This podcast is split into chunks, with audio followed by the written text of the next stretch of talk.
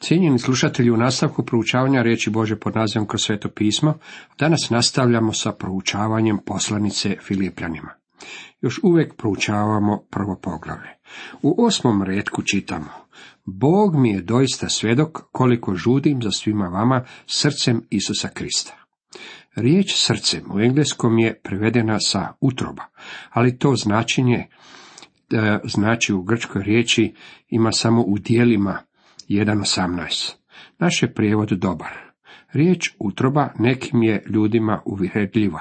Jedna draga gospođa, koja u životu sigurno nije izustila niti jednu ružnu riječ, prišla mi je i rekla, molim vas da tekst ne čitate na taj način. To je okrutno. Odgovorio sam je, tako je to napisano u Bibliji i tako mislim da bi trebalo i čitati, baš kako je prevedeno. Utroba u stvari znači nježni osjećaj. To je istinu predivna tvrdnja. Pavao im poručuje da čezne za svima njima nježnim osjećajima Isusa Krista. Jedne sam večeri održavao proučavanje Biblije iz ovoga teksta, a tada je bio nazočan i jedan psiholog sa tamošnjeg sveučilišta. Naučavao sam kako utroba u stvari označava nježne osjećaje. On je dodao, drevni ljudi su uistinu bili u pravu. Točno su govorili kada su rekli da se osjećaji nalaze u predjelu utrobe. Dodao je još, prosječna osoba drži da sve što čini nalazi opravdanje u našem razmišljanju ili da je to zbog toga što je osoba jako pametna. Tada me je dodirnuo po glavi i rekao, tu gore se u stvari događa jako malo stvari. Osjetio sam da uistinu poznaje mene kada je to rekao. Nadalje je objašnjavao kako je mozak u stvari veličanstvena telefonska centrala. Poruka dolazi iz osjetilnog živčanog sustava, putem živčanih vodova, na primjer iz ruke do glave. Informacija se obrađuje i odmah predaje neuronima, pa se poruka prenosi dalje drugim živčanim vodovima. Na primjer, kada dodirnete vruću pečnicu, ta poruka odmah dolazi do mozga, a mozak uzvraća porukom povuci ruku, opeći ćeš se. I vi odmah reagirate. Čini te to bez razmišljanja, međutim prvo je moralo doći do veze sa mozgom. Usput želim napomenuti kako mnogi ljudi voze svoje automobile na takav način, bez razmišljanja, što je očito. Tada mi je još postavio pitanje. Kako ste se osjećali kada ste prvi put ugledali svoju suprugu? Gdje se pojavio taj osjećaj? U mozgu? Psiholog je pokazao na moj trbuh i dodao, tu živite, krećete se i imate svoje biće. Tako je Pavao izrazio svoje najnježnije osjećaje. Čeznem za vama. Nije to bilo zbog toga što su mu oni nešto dali. Njegova reakcija nije bila umna, već emocionalna. Radi se o uistinu predivnom izrazu. I molim za ovo da ljubav vaša sve više i više raste u spoznanju i potpunu pronicanju. U današnjem svijetu, pa čak i među kršćanima, postoji mnogo glupog razmišljanja i svačanja ove riječi ljubav.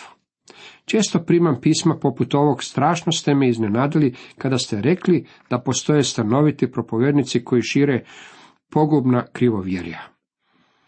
Nije li Isus u svojoj svetoj riječi rekao da moramo ljubiti svoje neprijatelje i činiti dobro onima koji nas mrze?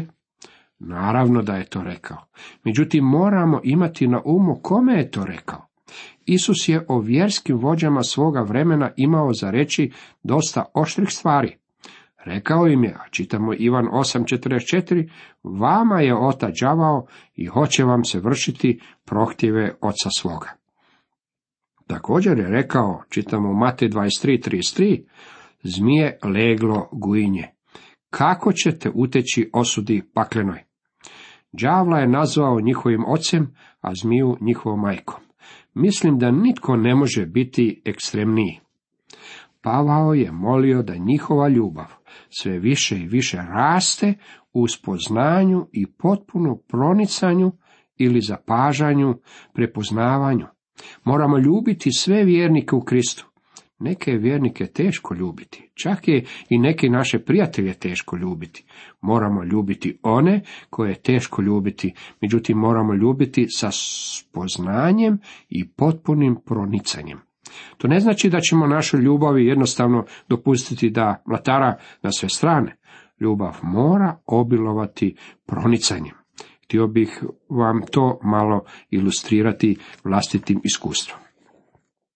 Kada sam postao pastorom u velikom gradu, vrlo brzo shvatio sam da u centru grada postoje skupine ljudi koji su u lovu na crkvene ljude, a poglavito na nove propovjednike.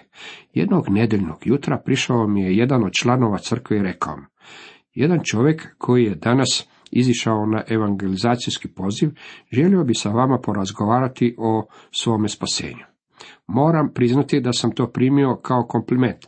Taj čovjek želio razgovarati sa mnom, nije želio razgovarati s nekim drugim. Tako sam otišao do tog čovjeka, a u to su vrijeme već gotovo svi izišli iz crkve. Počeo sam mu objašnjavati plan spasenja. Nikada do tada nisam sreo tako zainteresiranog čovjeka. Uzeo je moju Bibliju i čitao je stihove koje sam mu navodio. O, taj je imao pravi sistem. Na koncu sam ga upitao želi li prihvatiti Krista. Suze su mu navrle u oči i potekle niz lice. Rekao je da želi. Klekli smo zajedno i on je molio. Kada smo ustali, načinio sam pogrešku. Pitao sam ga kako mu ide u životu. Odgovorio mi je, nerado vam to govorim. Ali kovčeg mi je ostao u ustanovitom hotelu. Ne žele mi ga vratiti jer sam im dužan sedam dolara. I što biste učinili? Upravo ste čovjeka navodno doveli gospodinu. Kršćanin ste, propovjednik ste, trebali biste ljubiti brata, i tako sam mu dao sedam dolara i osjetio se susretljiv. Ispričao sam to supruzi i u nutrini se dobro osjećao što sam bio tako velikodušan. Šest tjedana nakon toga čitao sam novine i ugledao sliku toga čovjeka. Pomislio sam, pa kako je on dospio u novine? Tako sam pročitao da je bio uhićen. Zadnjih je šest mjeseci proveo u našem gradu živeći od propovjednika, a njegov je komentar bio, oni su najveći naivci na svijetu. I ja sam bio jedan od njih. Nazvao sam pokojnog doktora Boba Šulera, koji je bio pastorom jedne crkve, pa ga upitao, je li taj tip bio i kod tebe? Da, odgovorio mi je. Jesi li mu i ti dao sedam dolara? Odgovorio mi je, ne. To je od mene tražio, ali sam ja u ovome gradu već jako dugo. Kada si tu već neko vrijeme, onda shvatiš da ima ljudi koje ne možeš ljubiti. Pavao nas upućuje da obilujemo u ljubavi sve više i više, ali neka ona bude ispunjena prosuđivanjem i neka obiluje pronicanjem.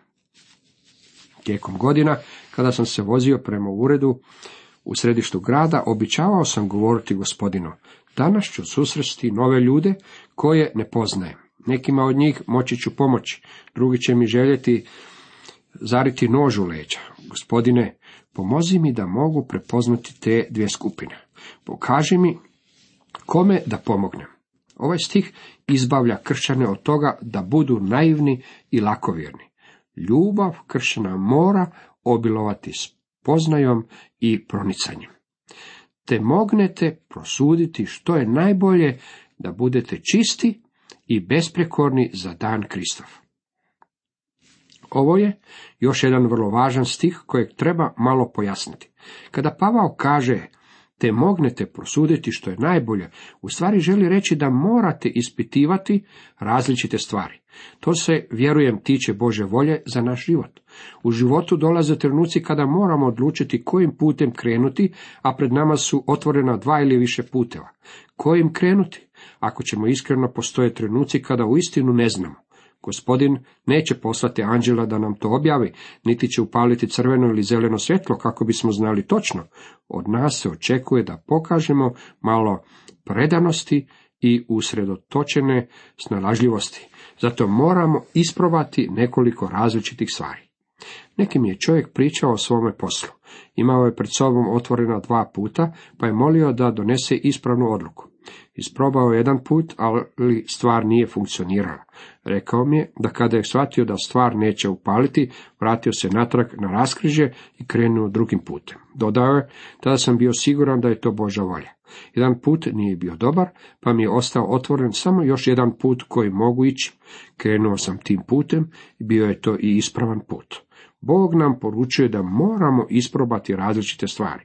U stvari, na takav nas način On i vodi.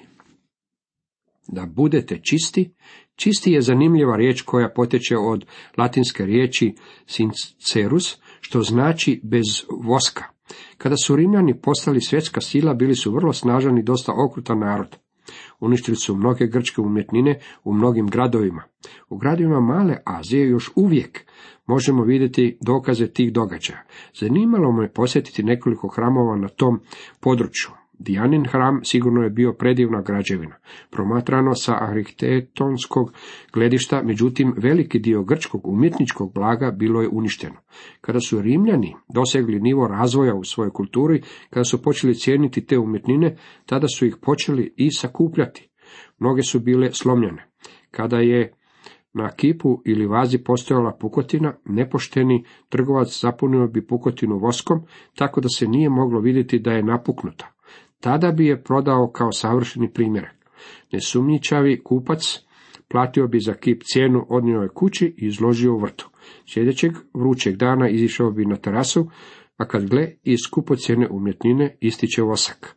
Na koncu su respektabilniji trgovci umjetninama počeli na svoje izloške stavljati natpise sincerus, što je značilo bez voska. Drugim riječima, time su garantirali da se radi o savršenoj umjetnini. Pavao nam poručuje, nemojte biti lažnjaci, budite pravi istinski čisti. Primjenjujući to na prethodni stih, nemojte hodati unaokolo tapšući svakoga po ramenu i govoreći slava gospodu i aleluja i pričajući svima koliko ih ljubite, ako u stvari želite zariti nož u leđa tim istim ljudima, čim odo od vas. To je ono o čemu Pavao ovdje govori. Budite iskreni i čisti. Bespekorni znači bez ljake, što bi bio i bolji prevod jer ne možemo živjeti kršćanskim životom ili propovijedati Božju riječ bez uvrede za nekoga. Sjetimo se da su ljudi bili uvređeni Pavlom i njegovim propovjedanjem. To je razlog zbog kojeg bi vjernici trebali moliti za svoga pastora ako ovaj propovjeda Bibliju. Ako on u istinu iznosi Božju riječ, neki će ljudi time biti uvrijeđeni. Njemu je potrebna vaša potpora, vaša voljnost da stanete njemu u obranu i vaša molitva. Prije nekoliko godina govorio sam na pogrebu jedne filmske zvijezde. Propovjedao sam Božju riječ i mnoštvo koje se ondje okupilo nije bilo po volji ono što sam rekao. Bili su neprijateljski raspoloženi prema meni. Neki su me čak i nazvali telefonom. Jedina je TV mreža u svojim vijestima izvijestila o pogrebu, pa je komentar rekao, danas je Hollywood čuo nešto što se nije čulo nikada ranije. Saznao sam da je komentator bio kršćanin, međutim moja je poruka bila vrlo uvredljiva većini nazočnih. Kao što vidite, kršćanski život i propovjedanje Bože riječi neće proći bez da time nekoga uvredite. Pavao, međutim, tvrdi da vjernici moraju biti bez ljake. Kad sam postao pastor u velikome gradu, susreo sam doktora Jima McGinnica, koji je u to vrijeme radio u Čikagu, kaže doktor McGee. Upitao me kako mi se dopada pastorska služba ovdje. Odgovorio sam mu, moram priznati da uživam u tome. Imam predivnu mogućnost propovjedanja i mnoštvo ljudi dolazi u crku, ali nalazim da teško branim samoga sebe. Često čujem izvješća o samome sebi koja su istinu strašna. Odgovorio mi je, to je u redu. Samo se potrudi da ništa od toga nije istina. Možemo biti bez ljage, ali ne možemo biti neuvredljivi za svakoga. Za dan Kristov odnosi se na Kristov povratak po njegovu crkvu. Ovo je već drugi put da se u ovoj posljednici spominje uzdignuće crkve. Božje dijete trebalo bi živjeti na način kao da će Krist doći svakog trenutka. Puni ploda pravednosti po Isusu Kristu na slavu i hvalu Božju. Plodovi pravednosti su plodovi svetoga duha. Sveti duh stvara plodove u životu vjernika, plod je pak duha ljubav, radost, mir, strpljivost, podnošenje, blagost, dobrota, vjera, krotkost, uzdržljivost, kako čitamo u Galačanima 5. Okovi i nevolje služe širenju evanđelja. A hoću da znate, braćo, ovaj se moj udes pa će okrenuo u napredovanje evanđelja. Pavao im ovdje piše sasvim otvoreno. Kada su vjernici u Filipima čuli da je Pavao u tamnici, poslali su mu poruku po svome pastoru Epafroditu i ona je vjerojatno zvučila ovako.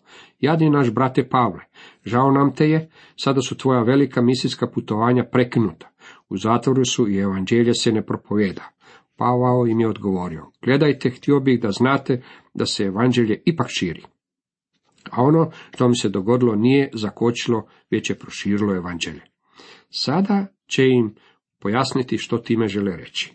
Tako da se moji okovi u Kristu razglasiše u svem pretoriju i među svima drugima. Pretori se ne navodi u engleskom prijevodu, već je riječ o carskome dvoru. Palača je u stvari carev dvor. U dijelima 28.16 čitamo, a kad uđo smo u Rim, Pavlo su dopustili stanovati zasebno zajedno s vojnikom kojega je čuvao. Pavao je bio lancima spojen za carskog stražara. Kada se Pavao obratio gospodin Isus, rekao je Pavlu da ponesi ime moje pred narode i kraljeve i sinove Izraelove. Nakon toga Pavao je evanđelje većinom odnio raznorodnom mnoštvu građana Rimskoga carstva. Međutim, sada je bio okovan za jednog pripadnika carske obitelji. Svaka četiri sata za smjene straže jedan čuvar bi odlazio, a Pavla bi zatim vezali za drugog čuvara. Što mislite o čemu je Pavao govorio tijekom ta četiri sata? Možete li zamisliti da je uz vas svezana vaša crkva? Mislim da su neki čuvari bili sretni kada im je dolazila smjena. Govorili bi, baš mi je drago što te vidim. Ovaj Pavao od mene želi načiniti kršćanina. Mnogi od njih su i upoznali Krista. Evanđelje je prodrlo u carsku obitelj. Kasnije je Tertulijan napisao da je rimska vlast bila uznemirena kada se otkrilo da se kršćani nalaze na utjecajnim položajima. Mnogi od tih ljudi kasnije su umrli zbog svoje vjere u gospodina Isusa. Ovo je prvi dokaz kojeg Pavao iznosi kako njegovo tumačenje i utamničenje nije zakočilo širenje evanđelja, već mu je omogućilo da sa evanđeljem prodre u carevu obitelj. Ne samo da je Pavlo njegovo tamničenje omogućilo da evanđelje prodre u carstvo i carevo kućanstvo, već je time bilo postignuto još nešto. A većina braće u gospodinu, ohrabrena mojim okovima, još se više usuđuje neustrašivo zboriti riječ. U ranoj crkvi bilo je mnogo ljudi koji su bili voljni krenuti kao svjedoci za Krista. Međutim, nakon što bi čuli Pavlove propovedi, rekli bi, rado bih svjedočio za gospodina, ali ne znam govoriti kako govori Pavao.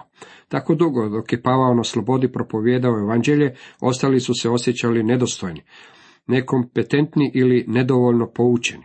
Pavla su smatrali mnogo učinkovitijim od sebe. Međutim, jednoga se dana rimskim cestama proširila vijest po svim gradovima u kojima su bile utemeljene crkve da je Pavao u Rimu. U mnogim od tih crkvi ljudi su govorili, gledaj, Pavao je u zatvoru, više ne može ići unaokolo, ja ću poći. Kao rezultat toga mnogi su ljudi počeli propovijedati evanđelje. Uvjeren sam da su na stotine, možda i tisuće ljudi krenule rimskim cestama i obilazili kuće od vrata do vrata kako bi ljudima govorili o Kristu.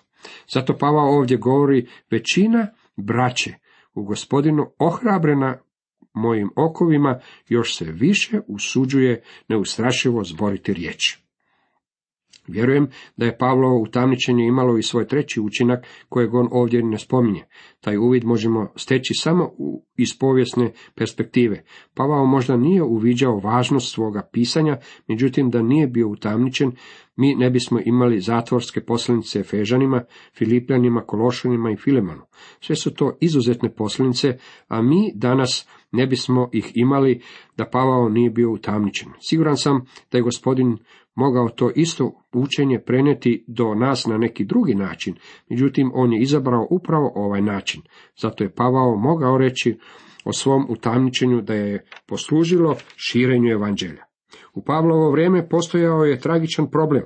Istu tu stvar imamo i danas i još uvijek se radi o tragičnoj pojavi. Neki istina propovjedaju Krista i zavisti i nadmetanja, a neki iz dobre volje. Kada sam počinjao proučavati Bibliju, meni je bilo nezamislivo da se Kristovo evanđelje može propovedati i zavisti i nadmetanja. Međutim, sada, kada sam bio u službi već jako dugo, znam da je jedna od stvari koja škode propovjedanju evanđelja vjerojatno više od bilo čega drugog zavist i nadmetanje. Pavao zavist i nadmetanje spominje nekoliko puta u ovoj poslanici.